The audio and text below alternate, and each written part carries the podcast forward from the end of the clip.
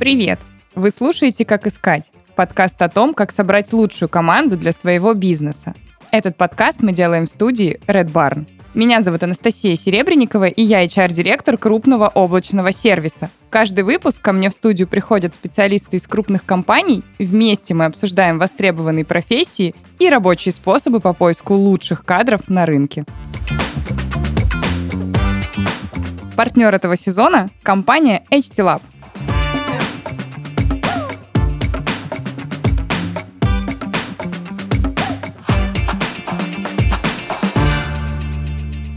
Сегодня у нас в гостях Дмитрий Цуканов, преподаватель английского и по совместительству соведущий подкаста «Фashionableный английский». Дима, привет! Привет. У меня к тебе сегодня очень много интересных вопросов. У меня ну... для тебя сегодня очень много интересных ответов. О, кажется, это будет вообще классный матч.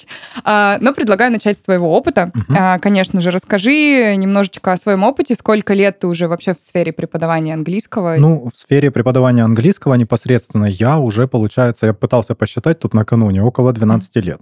Да, у меня, я а, работал наемным преподавателем, я работал частным репетитором, я работал ну, руководителем а, студии английского языка в, в офлайне. Угу. И сейчас я работаю онлайн сам. Угу. Ты чаще всего работаешь с детками или со взрослыми, или это какой-то микс вообще? Какую ты аудиторию сам предпочитаешь, да, где у тебя ну, больше? так, какую я предпочитаю или какой у меня больше? Да, ну давай оба вопроса. Смотри, я вообще не работаю с детьми лет до семи, то есть совсем малышами, и считаю, что это не очень хорошо. Это не скучно, это малоэффективно на самом деле. Это, да, да, говорят, наоборот, О, дети схватывают конечно. прям... Да, Нет? очень. Они, нет. они нет. врут.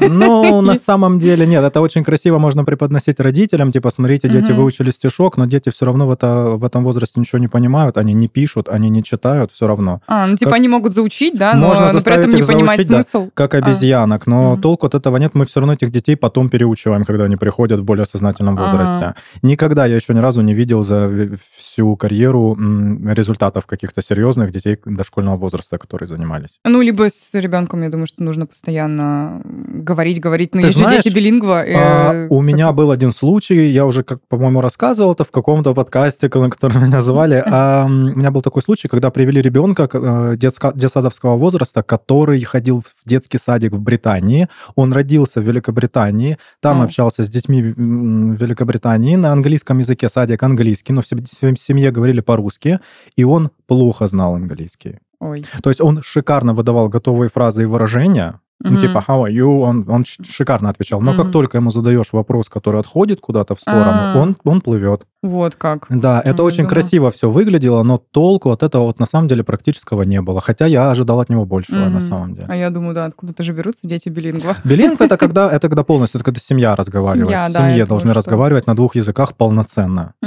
Как изменился вообще подход к преподаванию языка за последние, там, например, лет пять? Э, появились ли вообще какие-то новые фишки э, по твоему опыту? А, ну, смотри, я долго думал, как он изменился.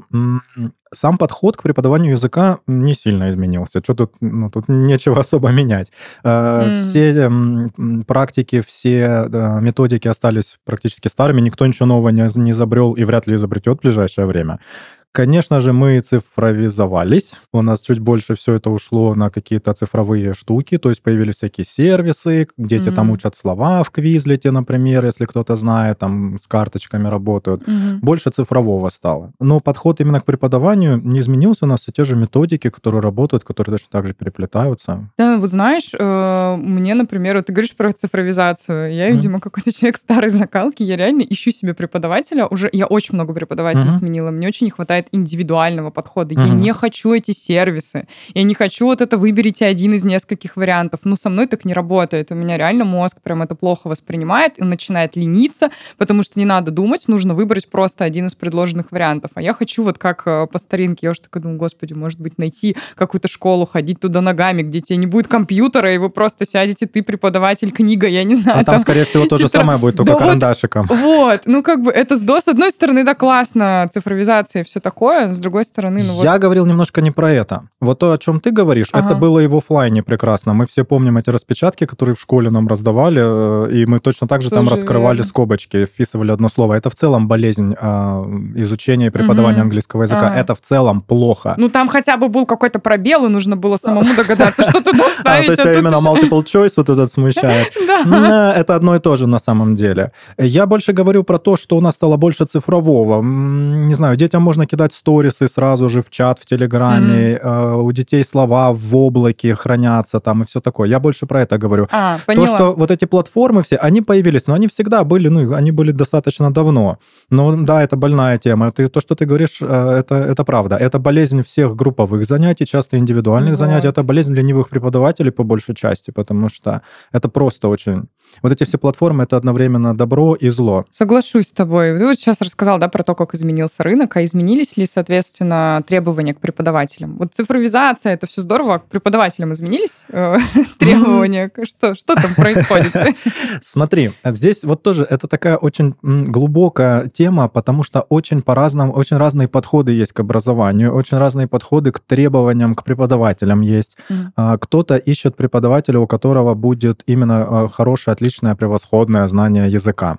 Кто-то ищет себе просто интересного коммуникабельного человека. Угу. Кто-то ищет э, больше там на грамматик, грамматический упор, кто-то вот э, кому-то нравится там коммуникативная методика и про поболтать. Поэтому требования к преподавателям, они в целом зависят от цели, от того, кто предъявляет эти требования, угу. от того, какого человека ищут. Но это, наверное, всегда было. По поводу того, как в современном мире это поменялось, я бы, наверное, сказал, что, ты знаешь, преподавателю сейчас нужно быть более многогранным, и знать больше всего на общие темы. Угу. Потому что мир меняется, все, у всех клиповое да. сознание, все вот это по-быстрому смотрят пятисекундные видео, а, и уроки нужно уметь под это подгонять, и темп урока нужно под это подгонять, и в целом быть готовым к тому, что мы работаем с людьми, которые меняются, то есть те же дети гораздо быстрее растут и меняются, и они угу. очень разные из-за этого теперь да. становятся. Очень много точек зрения, и под это под все надо подстраиваться. Поэтому преподавателю сейчас нужно быть как никогда гибким в плане в целом general knowledge такого вот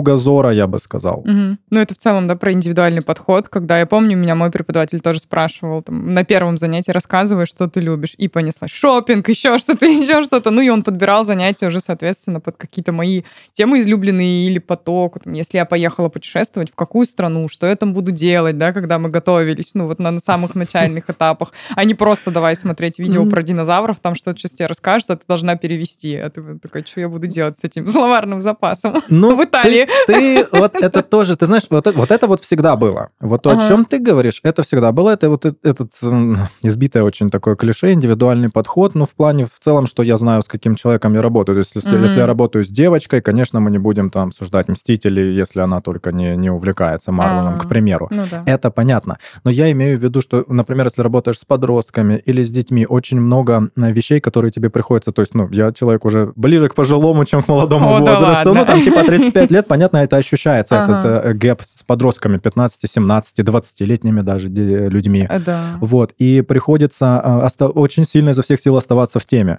Кто что слушает... Ну, не в целом, что именно там, какую музыку слушает твой студент. Это понятно. Это на самом деле довольно кринжовые разговоры. Вот это вот все обсуждать. Это Началось. Вот, все ты в теме. Это лексика, Я... О, кринж уже не используют. Мне, мне недавно дети сказали, что... Все, да? Я имею в виду, вот, знаешь, в целом оставаться в теме, что там ТикТок уже отмирает у детей. Вот опять же, слово кринж уже отмирает у детей. Для детей mm-hmm. кринжово использовать слово кринж. Понимаешь, это mm-hmm. очень быстро меняется, и тебе нужно оставаться вот как бы на пике всего вот этого вот именно тенденций общих а не конкретного человека. Это тоже очень важно. Так что вот резюмируя такой э, вопрос, если в общем говорить, а не конкретно. То есть, опять же, нам очень тяжело сейчас говорить про всех преподавателей, потому что Конечно. очень много подходов, ну, очень много методик. какая-то, Но да, в целом, какие-то общие скиллы. То, что происходит за последнее время по себе, я ощущаю, что приходится стараться оставаться в теме трендов, вот как бы в целом. Угу. Чтобы, ну, не казаться, чтобы, чтобы к тебе дети, да, и просто молодые ребята шли не так, что какой-то, о, там какой-то препод сидит, он там ничего не понимает, да, ничего не шарит. Потому что чем ближе контакт установишь со, со своим учеником, тем ну, лучше целом, у вас пойдет. Да. Это про то же, да, как сейчас принято в основном уже общаться на «ты», и когда, например, мне кто-то говорит «нет» на «вы», или когда мне кто-то... Вот серьезно, я еще из мира IT, там вообще все такие ребята тусовые, IT, digital, да, мы все на «ты», а, и когда мне кто-то представляется... Я сейчас не говорю про а, людей там, ну, супер возрастных, а я прям серии там нашего с тобой возраста, да, когда mm-hmm. мне кто-то представляется именем, отчеством, я такая просто, что...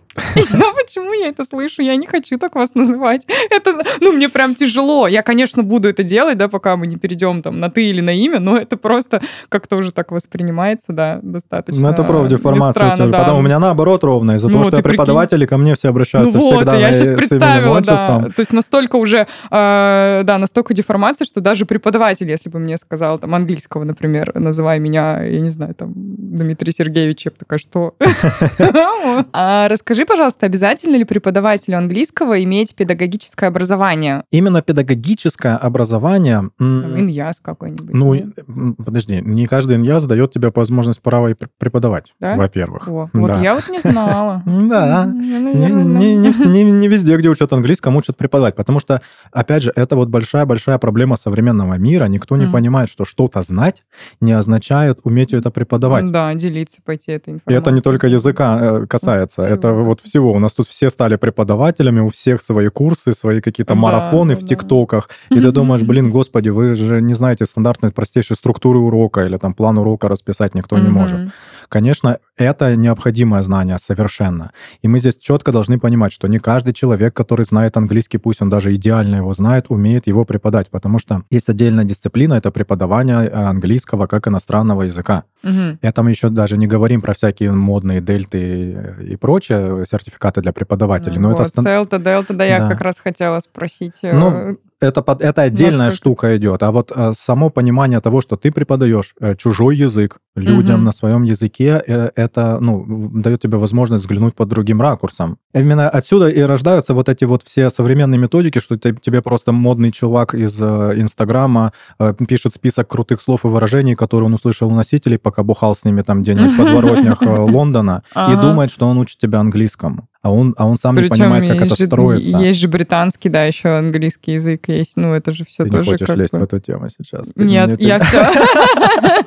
Забыли, я ничего не говорила.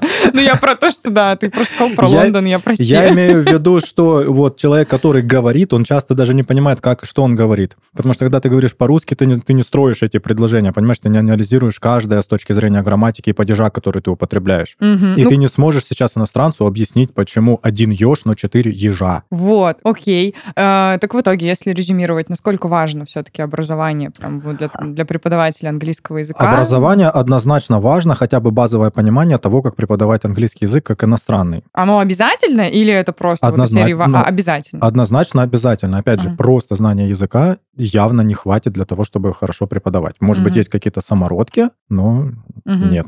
А сертификаты международные, про а вот которые мы говорим? сертификаты, это уже... Э, не обязательно. Это так, очень, так? опять же, это все очень модно сейчас, э, все экзамены, сертификаты и прочее, но я вообще всегда жестко против любой экзаменации э, в языке, потому что языковой экзамен, то есть экзамен по математике, я себе еще представляю, как можно проверить человека несколькими вопросами или как mm-hmm. он там решает задачку. Но язык это такая штука, что ну, он должен быть в моменте, он должен быть живой, он должен быть разговорный, как mm-hmm. минимум. Что ты там нарешаешь знаешь, ну, можно угадать, можно правильно попасть. Плюс, опять же, очень часто, например, у меня очень много студентов, ребят, которые а, сдают ЕГЭ, они шикарно разговаривают на английском, потрясающий разговорный язык, со всеми выражениями. Там, ну, ага. они учат, учителя за пояс заткнут 100% школьного там какого-нибудь стандартного. Ну, просто mm-hmm. потому, что они этим увлекаются. Учителя, я не, не пытаюсь сказать, что учителя какие-то плохие, просто у них, конечно, гораздо меньше времени на то, чтобы отсматривать все сезоны Гриффинов, например, и быть в теме. Ну да, да, вот. И знать все современные сленговые выражения. Вот я имею в виду вот такое, что ребята говорят бегло, быстро, используя все штуки, а ЕГЭ заваливают. Стресс, это все стресс, Это не то чтобы стресс, понимаешь, языковой экзамен, он про то, как сдавать языковой экзамен, а не про то, как говорить на языке.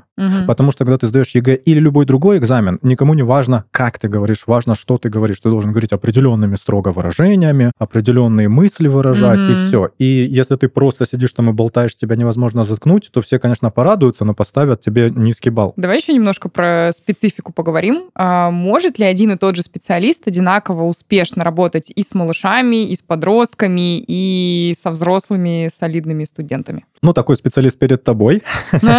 Ну, давай, расскажи. Мне еще интересно, в чем вообще специфика а, работы с детьми и со взрослыми. Специфика очень сильно разнится, все очень разное. Это разный темп, это разные проблемы э, педагогические, которые приходится решать. Опять же, ну вот я, например, не работаю с дошколятами вообще, я никогда не работал, потому что ну там, вас, ну, там про аниматорство, там про, про клоунаду, а не про язык. Я, я стараюсь ко всему ну, более-менее серьезно держать, всегда, mm-hmm. конечно, с шуточками, с прибауточками, но мы все-таки работаем и занимаемся, поэтому даже вот с малышами мы там пишем, все такое. Малыши, ре, дети реально легче все схватывают. Ре, а дети задают меньше вопросов. У детей за счет этого гораздо легче идет. Ну и в целом, конечно, они впитывают больше, легче им дается, но опять же, дети тоже бывают разные.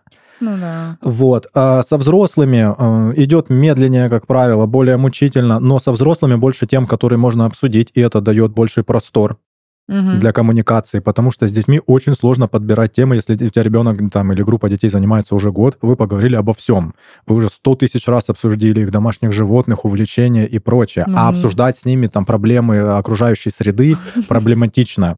И в ну итоге с детьми вы всегда упираетесь в потолок, что у вас очень много грамматики, очень уже вроде как бы поставленная речь, а говорить не о чем, потому что они просто дети, им еще не о чем говорить. Тебе приходится им скармливать какие-то готовые уже, чтобы, ну, подталкивать их к мыслям, ну которые надо выразить. Со взрослыми взрослыми по-другому. Вот с ними все сложнее по грамматике, но прикольнее болтать. По грамматике реально сложнее. Я вспоминаю, как я в детстве схватывала просто идеально, лучше всех в классе знала. Сейчас иногда до психозов доходит. Ну, вот серьезно, ты просто, просто стала больше вопросов задавать и больше анализировать. Ну и информации у меня объективно в голове стало больше, и если добавлять туда еще, да, языковые всякие истории, то это уже становится Ну, тут спорный момент. У тебя с тем, с тем же самым ты впитала больше э, слов, например, э, из профессиональной, например, области, которые, которых верно. ты даже не знаешь. Тут очень тонкая, да, грань, но разница есть, разница и в темпе, и в подходе, и в целом в атмосфере, которая творится на уроках. И да, не, не многие преподаватели могут это совмещать на самом деле. Угу. Очень немногие умеют переключаться. Кто-то просто вот занимает комфортную нишу, и все, и работает. Кто-то работает с детьми, ему по кайфу, не хочется взрослым, потому что взрослые могут задать очень неудобный вопрос, на который ты не ответишь. Хотя дети чаще задают такие вопросы сложные, реально. Вот, я обожаю, когда такие вопросы задают. Кто-то пугается из преподавателей, я имею в виду, потому что у многих преподавателей есть вот этот страх, что сейчас меня что-то спросят, а я не буду знать ответа. О, боже мой, мне придется сказать, что я чего-то не знаю. Ага. А что, например, ребенок такого может сложного спросить? Ну, они, э, э, у них-то как раз это и происходит, потому что они не думают, что, о, сейчас я что-то сложное спрошу, чтобы А-а-а. его подловить. Они просто задают там какой-то очевидный, самый простой вопрос, почему это слово читается вот так. А, и все. Ну и хочется же им нормально объяснить, хочется им сказать что-то, не просто типа, ну запомнили и все, это взрослому можно сказать, да, типа, да, все, да, отстань, да. запомнил и все. А с детьми, и ты, даже если ты не знаешь, ты говоришь, а давайте вместе посмотрим, я не знаю. То есть я не боюсь сказать, что я не знаю, давайте вместе, мы вместе открываем Google, ищем этимологию, смотрим, откуда оно пришло, как оно читалось там в том языке, от которого пришло. И таким образом стараюсь детям тоже вот это привить, чтобы они не боялись э, искать то, что им непонятно самостоятельно. Ну, в целом, да. Вот. Это... А со взрослыми, например, ну, ино, иной раз со взрослыми не хочется тратить на это время. Ну, взрослый и так умеет гуглить. Он тебя спрашивает, да, потому сам что умеешь гуглить, да? Да. Ну, типа, ну, взрослый может сказать, давай ты, давай ты дома самостоятельно поищешь что, ну, ответ на свой ну, вопрос. Да, да. Если это не что-то критичное. Если что-то критичное, конечно, отвечаешь. Ну, то есть нужно очень быстро уметь переключаться между вот этими, ну, между детским таким бэкграундом, скажем так, урока и взрослым в целом да, вайб. Да какой там происходит. Ага. А давай э, чуть-чуть еще про софты поговорим. Меня вот интересует софт и хард. А если резюмировать, какие как раз хард и софт-скиллы, помимо знания языка, должны быть развиты у преподавателя, ну, успешного преподавателя, можем даже так сказать? Во-первых, айтишники, вот эти все софт-скиллы, хард-скиллы пришлось гуглить аж. Пана придумывали. Ну Личностные и профессиональные качества всю жизнь это называли. Ну, давай так, личностные и профессиональные качества. Не могу, я лингвист все-таки, окей? Вот. А, ну, смотри, про личностные качества частично я уже сказал. То есть преподавать, у преподавателя однозначно должен быть широкий кругозор. Однозначно. И терпимость ко всему. Потому что я реально слышал такие случаи, когда преподаватель спрашивает у ребенка, какой у тебя любимый фильм, он ему говорит, какой, что он там любит, не знаю, «Мстителя», а тот говорит, фу, как ты смотришь эту фигню. Типа, как вообще это можно сделать? И ребенок заплакал, убежал. Даже если ребенок не заплакал, не убежал, ну, блин, это ломает вообще все нормальные дружеские возможности. Конечно, ну ты навязываешь, да, потому что свое мнение, ну, сколько людей, столько мнений, ну, вкусов, ну, кому-то да, нравится. Да, как минимум, ну, тут же, тут же можно там поузнавать, что, как, почему. Но опять же, и когда ребенок тебе говорит, что у него любимый там фильм «Звездные войны», неплохо бы знать, кто такой Энакин и, и, и, и чем отличается, да, он от Дарта Вейдера. Кто не понял, тот поймет. Ну, короче, вот да. Плюс, естественно, преподаватель должен быть э, максимально, наверное, коммуникабельным, открытым, э, уметь рассказать сложное простым языком. Угу. Вот это скилл, вот этому прям ни, никак не научишь. И этому никто, никто не учил почему-то никогда. Но опять же, это сложно представить себе дисциплину такую. Но вот взглянуть на что-то сложное под простым углом, и опять же, ты, ты по-разному очень объясняешь вещи детям и взрослым. Да. Приводишь разные аналогии, приводишь разные примеры. Э, и это, это очень важно, вот уметь быстро вот это вот придумать, потому что тоже, опять же, многие ошибки я видел у преподавателей, когда они детям начинали объяснять что-то заумным языком, там это морфема, угу что ты, ты детей потерял на втором слове, да, что ты да, объяснять да, не да, начал, да, уже все да. поплыли. А, взро... а взрослые, наоборот, может быть, любят более структурированно. Ну, то есть вот такой момент очень важен. И преподаватель, что касается личностных качеств, по-моему, он, конечно, это, это очень важно, должен быть примером в некотором роде такой role model, то есть mm-hmm. ты не можешь себе позволить. Я не могу себе позволить э, нигде написать э, мат в интернете до сих пор. Вот у меня это просто, Блин, знаешь, я тоже меня что-то. парит прям иногда. Так хочется. Вот, вот я, хочется, сегодня да. прям хотелось, но, мне, но я тоже не могу. Мне все время, я думаю, вот если где-то кто-то из учеников найдет этот пост, увидит, что там Дмитрий Михайлович где-то кого-то вот так обозвал, ну, это просто неправильно. А многие об этом не думают на самом деле. А многие преподаватели нарушают. И опять же, мы здесь сейчас говорим, что вот этот шейминг преподаватели тоже люди, нам тоже можно фотографироваться там в купальниках или в плавках. Ага. Да, можно, но какой-то все-таки должен быть... Эм, ну, баланс во всем э, да, должен быть. Надо чувствовать вот это. Ну, то есть, опять же, это не говорит, что я там какой-то дикий пуританец и прочее. Конечно, я там не скрываю э, ни от кого свою жизнь и все в таком роде, но плюс-минус уметь вот держать вот это лицо преподавательское важно. Да, я, я просто вспомнила, знаешь, а, когда я жила в своем родном городе, это было очень-очень давно, это далекий Иркутск, где Байкал, вот, и у меня там была а, лучшая подруга моей тети, в общем, ну, они... Маленькая разница в возрасте, мы часто вместе тусили, вот, и она была учительницей mm. а, и в школе, и она никогда не ходила с нами ни на какие вечеринки, ни в какие ночные клубы, потому что, о боже, я встречу там своих учеников. Я говорю, зачем ты вообще все это выбрала? У тебя даже веселья в жизни нет. Что ты дома сидишь, даже сходить никуда не можешь, потому что, о боже, меня там увидят мои ученики. Ну, тоже такое. Ну, про баланс, да? Он ну, да, хорош. опять же, кто-то скажет, что, ну, это мое личное время, я могу слоняться пьяным там по улице и что-то орать или, не знаю, рисовать неприличные картинки на здании школы. Это mm-hmm. уже мое личное время. Да, ну не надо напиваться, но, но повеселиться ты имеешь право.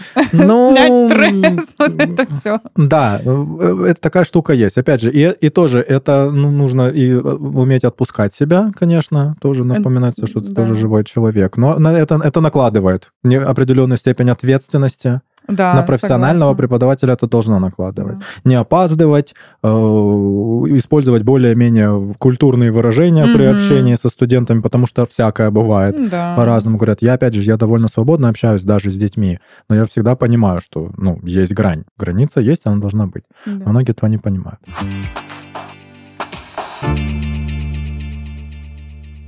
Мы уже достаточно подробно поговорили о профессии преподавателя и о том, как важно при выборе человека на эту должность учитывать его профессиональные компетенции и опыт. А что еще необходимо знать и понимать HR-специалисту о кандидате на эту позицию, нам расскажет Елена Воскресенская, эксперт в области оценки персонала, ментор, коуч, директор по развитию бизнеса HT Lab.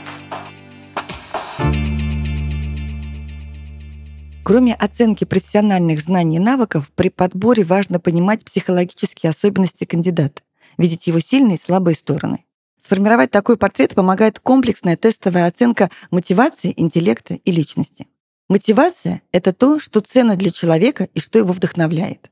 Если работа отвечает мотивам специалиста, то он будет заниматься ей с удовольствием. А работодатель, в свою очередь, сможет рассчитывать на долгосрочное сотрудничество. Интеллектуальные способности позволяют понять готовность кандидата учиться новому и решать сложные профессиональные задачи. Личностные особенности — это темперамент и характер человека. Важно видеть, как они сочетаются со спецификой деятельности. Будут ли они помогать или мешать? Так мы получаем формулу оценки мотивации интеллекта и личности, которая подходит для любой профессиональной позиции и позволяет понять, сработаетесь ли вы с кандидатом. А теперь разберем профиль успешного преподавателя. В этой сфере невозможно работать без внутренних мотивов на уровне ценностей и миссии. Значимыми мотивами для преподавательской деятельности являются помощь людям, служение обществу и творчество. Успешные педагоги показывают высокие профессиональные результаты, в том числе благодаря креативному подходу в поисках новых форм и методов передачи знаний. В плане интеллекта преподавателей иностранных языков отличает необычное сочетание способностей. Как правило, у них ярко выражены лексика, эрудиция и вычислительные способности. И может возникнуть резонный вопрос – какая связь? Прямая, так как вычислительные способности отвечают в том числе за декодировку информации, которая лежит в основе изучения любого иностранного языка. И, конечно, абсолютно всем педагогам важен эмоциональный интеллект, способность распознавать чужие и собственные эмоции и управлять ими. Это позволяет сформировать индивидуальный подход и добиваться наилучших результатов в обучении. В личностном плане успешных педагогов отличают энергичность, общительность, любознательность, чувствительность к настроениям людей и окружающей атмосфере. С нами была Елена Воскресенская, эксперт компании HT Lab. Она рассказала, как оценка мотивации, интеллекта и личности позволяет найти лучшего специалиста, человека, который быстро и легко встроится в команду, сможет ее усилить и повысить эффективность бизнеса. HT Lab или лаборатория гуманитарной технологии — это помощник любого HR-специалиста. Уже более 30 лет компания предлагает готовые психологические тесты для выявления потенциала кандидатов и оказывает услуги независимой оценки соискателей и сотрудников заказчика. Переходите по ссылке в описании подкаста и узнайте, как сделать свою компанию успешнее, а сотрудников счастливее.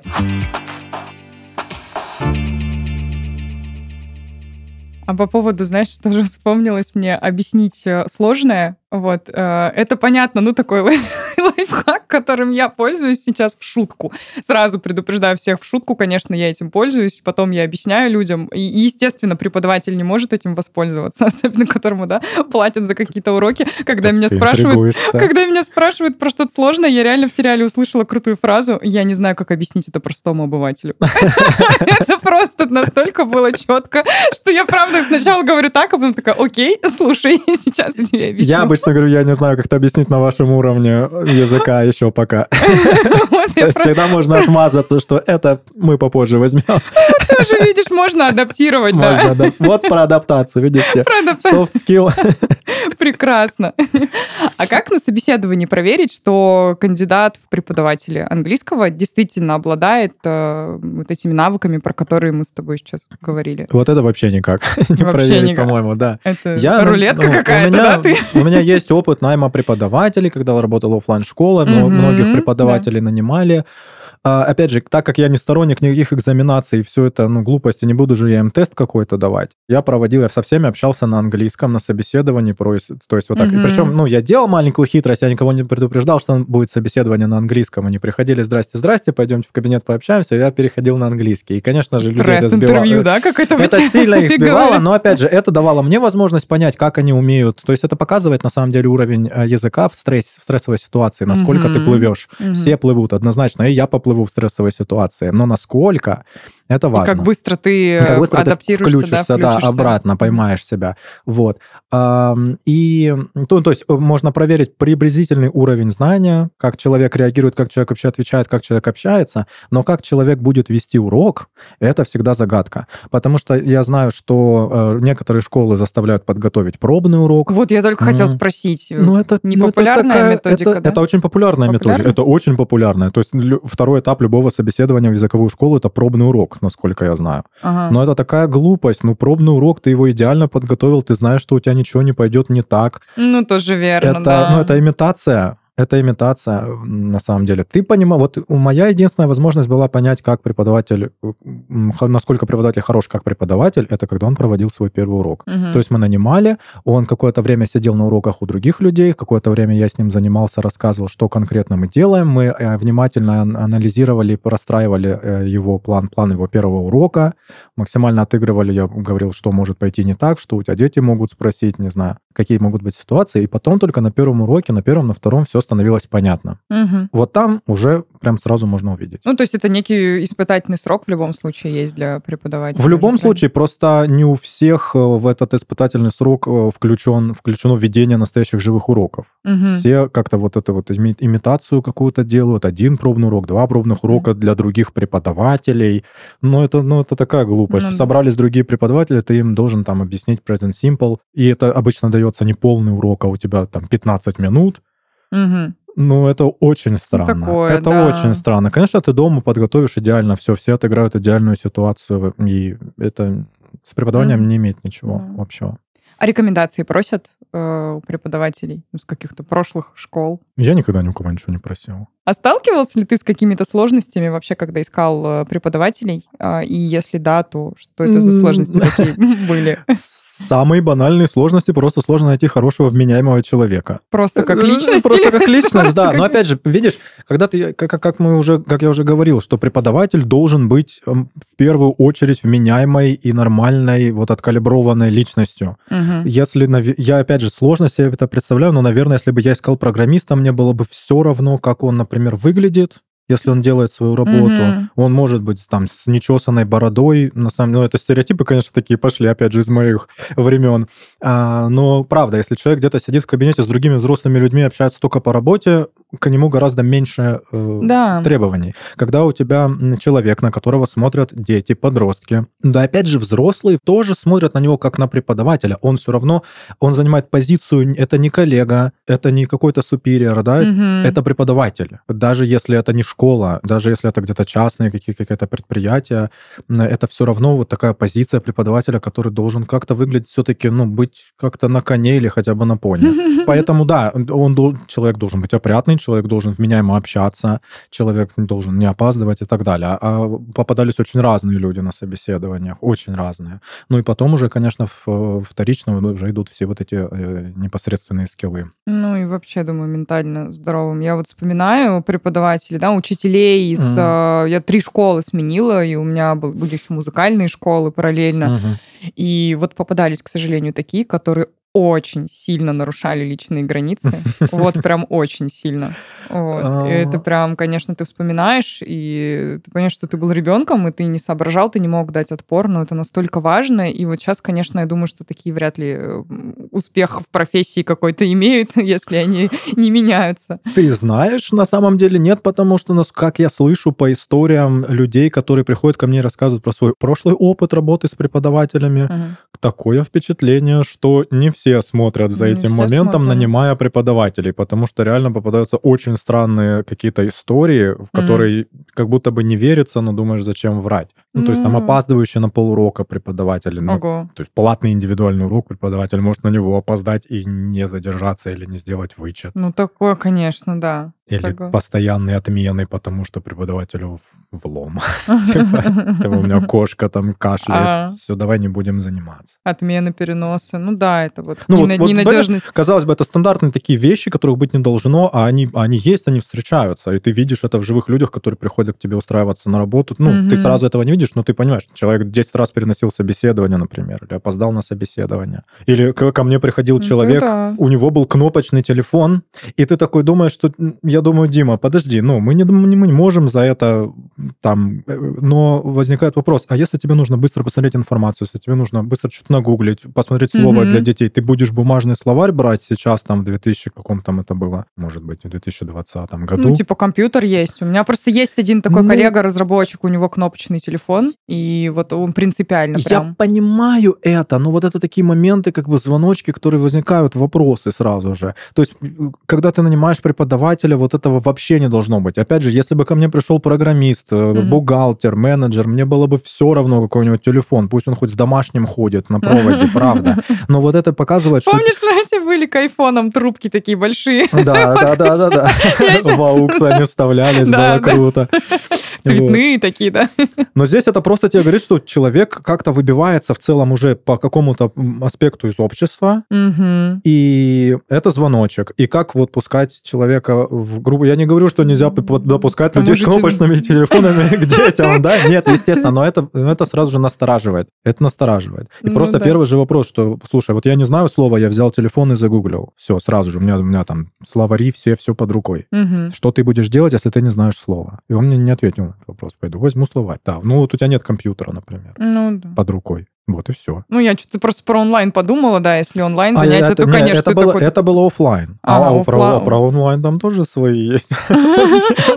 А, а офлайн ты говоришь, ну я дома дома погуглю, завтра тебе расскажу на следующем занятии. Очень по-разному у всех происходит на онлайне в том числе. Ага. А какого специалиста ты бы прям сто процентов не взял на работу? Я сто процентов не брал на работу людей в возрасте. Это какие? Ну, на тот... Что за эйджизм? Я еще слово знаю одно. Жесткий эйджизм, да, был. Ну, потому что это люди... я сама недавно не взяла. Такая же. Ой, мое имя можно будет убрать? Я тогда из подкаста, да. Ну, просто я, я сам был моложе в то время несколько. Ну, смотри, просто у преподавателя такая штука, чем старше ты становишься, тем закоренели у тебя вот эти взгляды и методика преподавания и так далее, тем сложнее тебя переучить. Естественно. Если там э, э, у айтишников изначально, например, это все построено на том, что мы постоянно учимся, мы постоянно подстраиваемся под что-то новое, это уже новое поколение, оно готово к тому, что все меняется. Да, но там возрастным то... людям тоже очень сложно приходится. Ну вот, а Есть а тут тоже, представь, да. что человек там 30 лет в школе преподавал по, по определенному учебнику, определенные фразы, и сейчас как да. я его заставлю давать детям что-то разговорное из американского сленга, что, возможно, и этот человек и в первый раз сам слышал. Вряд ли этот человек смотрит все те же сериалы, которые смотрят дети. Угу. Вряд ли этот человек слушает тех же артистов, которые слушают дети. Понимаешь? И они просто будут ну, на разных языках разговаривать, и вайб будет совсем не тот. Это будет школьный вайб. То есть в свою частную школу я не нанимал возрастных преподавателей. Угу. Именно поэтому. Они могут быть сколько угодно хорошими. Я знаю, что есть замечательные преподаватели в возрасте, прекрасные, которые ставят грамматику и так далее. Но я вот всегда старался, чтобы вокруг меня вот этот английский, аура преподавания английского была такая, что ну, мы, мы современные. Я изо всех сил, как я уже говорил, стараюсь оставаться в теме, вот это все смотреть, угу. даже то, что мне интересно. Я сегодня смотрел новый мультик про Adventure Time, только потому что э, меня одна девочка-студентка попросила посмотреть его. Я смотрел а. и делал пометки. То есть, понимаешь, ну, это моя работа такая.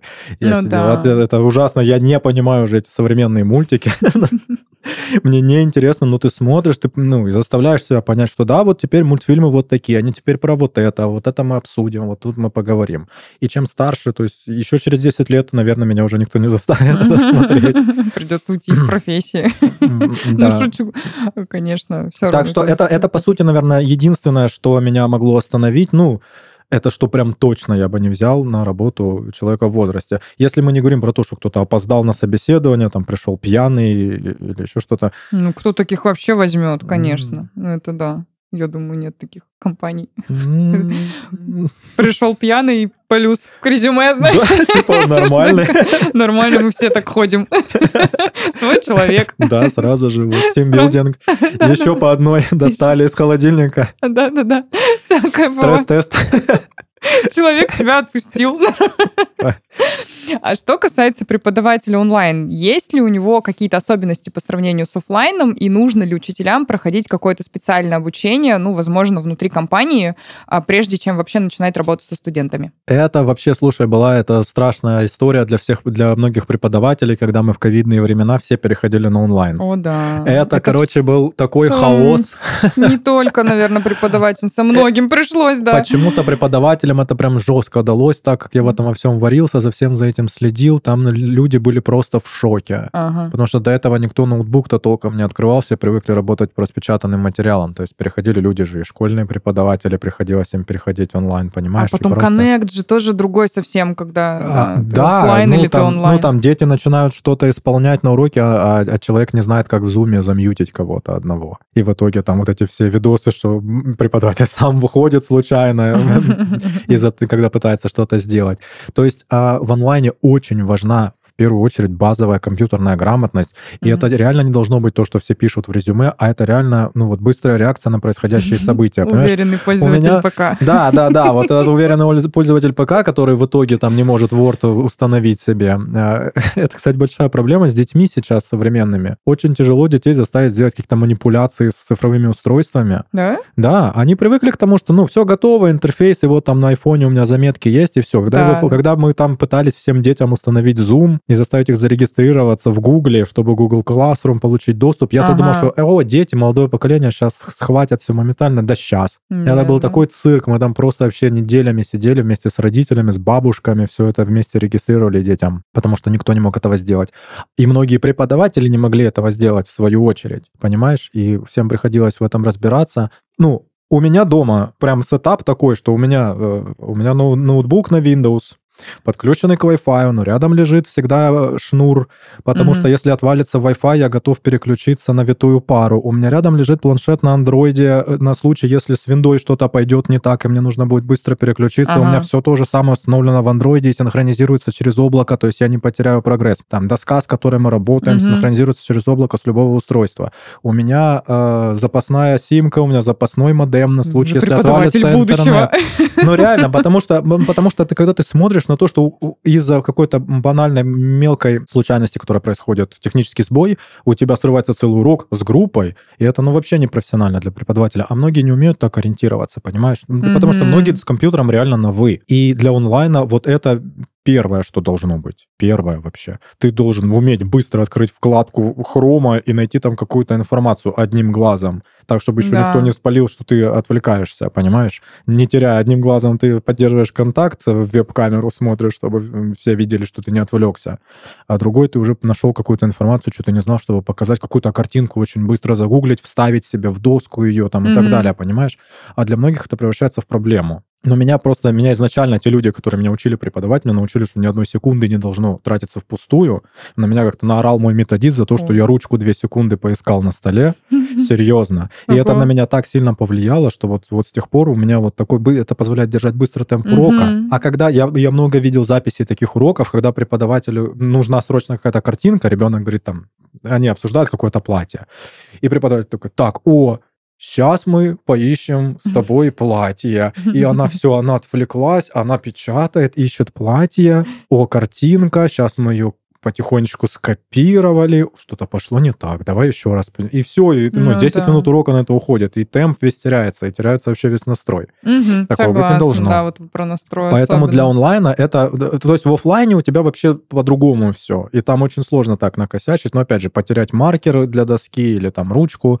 Но опять же, это немножко не так воспринимается, как на онлайне, тем более с детьми, у которых моментально теряется внимание. Фокус, да? Да, да, на онлайне да, тебе нужно его гораздо сильнее сильнее поддерживать, это гораздо сложнее, особенно, опять же таки, с детьми, а, поэтому да. Ну, плюс, конечно же, нужно знать платформу, на которой ты работаешь, но я думаю, это... это Ключевое. Это ну, одно из... первое, что, да. что, наверное, делать. То есть без этого вряд ли обходится какой-то найм человека, а вот как человек там ведет себя вот в этом во всем океане дальше, как он плывет, угу. вот это, наверное, многие оставляют без контроля. А как работать с преподавателями, чтобы они оставались у тебя в школе надолго, ну, чтобы вообще задерживались надолго, чтобы было комфортно? Это у нас в HR называют «не было текучки кадров». Не было текучки кадров.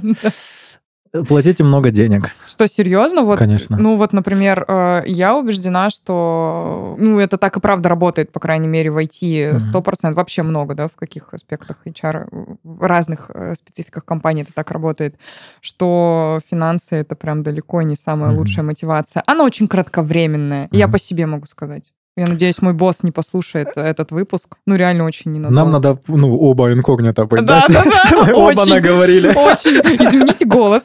Потом, да, компьютерная обработка, все дела. мы наговорили в очередной раз. Но мне не впервые, я так два сезона уже наговорил. Ну вот, ну, а очень ну... ненадолго это работает. А я скажу тебе, в чем разница между нами здесь. Э, опять же, я так себе это представляю, как человек, который больше никогда нигде никем не работал. Я там вашу работу эти все представляю вот так. То есть смотри, когда ты приходишь в какую-то вменяемую нормальную фирму, которая чем-то занимается, вы работаете над каким-то продуктом, и через 2-3 месяца ты получаешь результат. Вы разработали какую-то программу, например, да, какое-то приложение, какой-то сервис, и ты видишь результат, и ты видишь, что у тебя, о, уже люди работают, и ваша команда это выполнила, и у вас есть общее вот это вот ликование того, что, вау, мы завершили проект. Угу. Когда ты преподаватель, ты вообще не видишь плодов своего труда. Вообще. Потому что это очень долгосрочный процесс. Очень долгосрочный. И ты понимаешь, что ну, первые какие-то реальные плоды ты увидишь, за которые ты как преподаватель сможешь гордиться, они будут там через пару лет у, у людей, когда они реально заговорят, если они приходят к тебе с нуля. И какую-то обратную отдачу ты никогда не получишь, потому что, скорее всего, эти люди уже уйдут от тебя, угу. и где-то там они там поговорят, и дай бог один из ста тебе напишет «спасибо, это, это было, это помогло». Остальные, да, очень благодарными остаются, ты, ты понимаешь, что ты сделал эту работу, но ты не видишь результата своей работы вообще. У угу. тебя просто рутинное повторение одного и того же изо дня в день. Прогресс идет очень медленно, вы очень медленно переходите с одной темы на другую. И у тебя нету вот этого аккомплишмента, нету чувства выполненного чего-то. То есть готовность к рутине, да, тоже важна. Да, и поэтому э, по-другому немножко оценивается. Плюс второй момент. Э, как только преподаватель понимает, что он хорош и люди идут к нему, угу. ему нет смысла работать на кого-то. Своя база, да? Да, и э, это однозначно человек рано или поздно от тебя уйдет. Он не уйдет, если ты будешь платить ему больше и будешь больше брать на себя вот этого всего поиска студентов и так далее. Но это второй вообще момент, потому что на самом деле поиск студентов для хорошего преподавателя это ничего, ну, мы ничего не делаем для этого. Они сами приходят, если да. ты хорош. Поэтому все упирается в итоге в деньги на самом деле. Сколько в Инстаграме, да, сейчас э, тоже разного контента, разных преподавателей, каждый по-разному себя продвигает. Да, и стригут они там нормально, и учат mm-hmm. они там отвратительно, как правило. А. Но э, инстаграмные преподаватели — это вообще отдельная тема. Вообще отдельная тема. Это не наши вообще ребята. Они умеют что угодно, кроме э, преподавания английского, как правило. Нормальному преподавателя нет времени вести блоги, записывать тиктоки, кривляться на камеру и прочее. Нормальный преподаватель либо ведет урок, либо готовится к уроку, угу. о чем ребята из Инстаграма вообще не слышали. Понимаешь? Ну, вот. есть такое, Поэтому, да, поэтому все равно база э, сарафан начинают работать рано или поздно, если преподаватель хороший, даже если он по найму. И рано или поздно к нему пойдут студенты в обход любого работодателя говорить, а можно с вами мы там сами позанимаемся? И ты никак не сделаешь так, чтобы человеку ты не запретишь ему работать отдельно. Ну да. И он mm. рано или поздно поймет, что у него достаточно достаточное количество студентов, он взял от тебя все, ты его всему научил, он уйдет в свободное плавание. Это нормальный процесс. Я всегда, например, был к этому готов. Я радовался, когда преподаватели шли дальше, и до сих пор я радуюсь, mm-hmm. что ребята мои работают, и мои ребята, с кем я контактирую, говорят, что вот спасибо, ты научил, ты помог, мы встали на ноги, и все нормально. Ну, то есть вопрос времени, да? Да, это, это всегда вопрос угу. времени, и, ну, э, тебе остается только платить им больше, чем они могут заработать самостоятельно. Если Я так понимаю, даже... например, то есть, ну, программист, он уйдет от тебя, когда получит один более выгодный офер. Ну, как один из вариантов, да. А когда у тебя, представь, что у тебя постоянно по чуть-чуть, по чуть-чуть ага. добавляется, добавляется да. левачка какого-то, и рано или поздно ты понимаешь, а что, что я здесь делаю, почему я еще должен отчитываться перед кем-то. Так что хороший преподаватель рано или поздно всегда начинает работать сам на себя. Ну, либо это очень ленивый преподаватель, которому настолько лень заморачиваться, что он лучше будет меньше получать. Просто все платят преподавателям очень мало. Чем крупнее школа, тем меньше они платят, и поэтому я слышала, да. тем хуже там работают преподаватели. Поэтому в больших школах хорошие преподаватели не работают. Mm-hmm. Теперь мы это знаем. Давай поговорим про критерии успешности. Я сегодня хочу вот этим э, вопросом уже потихонечку завершать наш э, подкаст. Э, и хочу завершать как раз на позитивной ноте про успешность и все дела. А О, сейчас каким... я тебя испорчу все. А, ну, черт побери. По каким критериям э, можно можно понять, что преподаватель работает успешно и эффективно? Если мы говорим про стандартных преподавателей, которые более-менее по стандартным программам работают, то они там, у них ученики, как правило, проходят какие-то тестирования рано или поздно, ну и так ползут от уровня к уровню. Выполнил тест, если твои ученики прошли тест, значит, ты хорош. Так делается в обычных школах. Мгм. Если мы будем говорить по тому, как это ну, правильно делать, то критерии успешности, они, опять же, довольно разные для разных преподавателей, для разных студентов. Потому что кому-то важно выучить язык. И если человек вместе с тобой начал говорить за какое-то вменяемое время, то есть не за 15 лет, а там за хотя бы 2 года мы Ага. чего-то добились, человек реально чувствует себя уверенно. Если ты привил э, человеку любовь к языку, то есть со временем ты начинаешь смотреть, как люди с тобой позанимались год с нуля, и через год вы начинаете потихоньку, ты даешь им, скармливаешь первые серии каких-нибудь сериалов, которые вы вместе за ручку смотрите, Ага. а через полгода к тебе приходят и говорят, я посмотрел там свой первый фильм на английском, было очень круто. Ну, критерий успешности, когда твои студенты начинают Ну, что-то целом, делать да. без тебя, без твоей команды, не как домашка. Мгм. Когда тебе звонят родители и говорят, Дмитрий Михайлович, там, я не знаю, что вы делаете, но продолжайте, потому что вот мой Аболтус сейчас сидит в соседней комнате, играет в свой PlayStation, и я не знаю, что он говорит, но он с кем-то говорит по-английски, орет на кого-то по-английски, они там что-то играют вместе в онлайне с кем-то, но это потрясающе. Спасибо вам большое. Или там Мгм. звонят и говорят, что вот сегодня э, там ребенок что-то перевел, Ага. это было просто нереально. Конечно, вот это критерий успеха. Конечно. Но возникает момент, что не все к тебе ходят учить английский. Далеко не первый раз у меня лично такая ситуация происходит, когда люди приходят за английским языком, вы там чего-то более-менее добиваетесь, потом у людей либо пропадает мотивация учить язык, либо они там добиваются своих целей, либо у них там все переигрывается по жизни, но им нравится в целом ну, тот вайб, что они делают, это прикольно. И, и многие студенты, у меня взрослые, естественно, они остаются со мной. Мы просто, ну, естественно, мы это делаем на английском. Я изо всех сил пытаюсь сделать из этого что-то вменяемое с точки зрения образования, но я вижу, что люди приходят именно за атмосферой, за общением. А, пообщаться, ну, подде- Просто поддерживать пообщаться, уровень, конечно. да. Ты же их спрашиваешь все равно два раза в неделю по часу, они могут тебе рассказывать, как у них дела, Да. и кто их обидел, и как там, или что- поделиться чем-то хорошим. И ты просто становишься с ними друзьями. И если клиент доволен, и, то есть, например, если у клиента нет большого прогресса, потому что он ни черта не делает, естественно, ни домашку, ничего, он так тебе и говорит, можем, не, не, не, не нужна домашка, мне не надо, все, ничего не надо, пожалуйста, не задавайте мне, давайте вот, вот то, что у нас есть, нам мне нравится. Что ты будешь делать как специалист? Ну окей, будем выжимать то, из чего мы есть. И если человек доволен, но у него нет прогресса, является ли это какой-то победой преподавателя? Я думаю, что, наверное, да. Как будто почти про меня рассказал. Ну, такое часто было. У меня с наемными преподавателями такое было, когда какие-то группы ходили просто за атмосферой, потому что у них там что-то какой-то коннект, они там, у них уже там свои темы, им там этот английский уже не нужен. Понимаешь, они там, там уже, ну, если взрослые, например, они там уже о чем-то болтают все вместе, что-то обсуждают, радуются, но люди ходят, люди несут деньги, никто их не заставляет это делать. Ты им всегда говоришь, предупреждаешь, что, ребята, вы идете медленно по программе, все ли у вас хорошо, у нас все замечательно, пожалуйста, ничего не трогайте. Мгм. Вот мне всегда было интересно, это э, успешность или нет? То есть ты делаешь правильно свою работу или нет? С точки зрения преподавателя, преподавания нет. С точки зрения того, что клиент доволен и всем Ну, всё это вот хорошо. Про тот самый индивидуальный подход. Вот видишь, ни- ничего ты мне не, не испортил.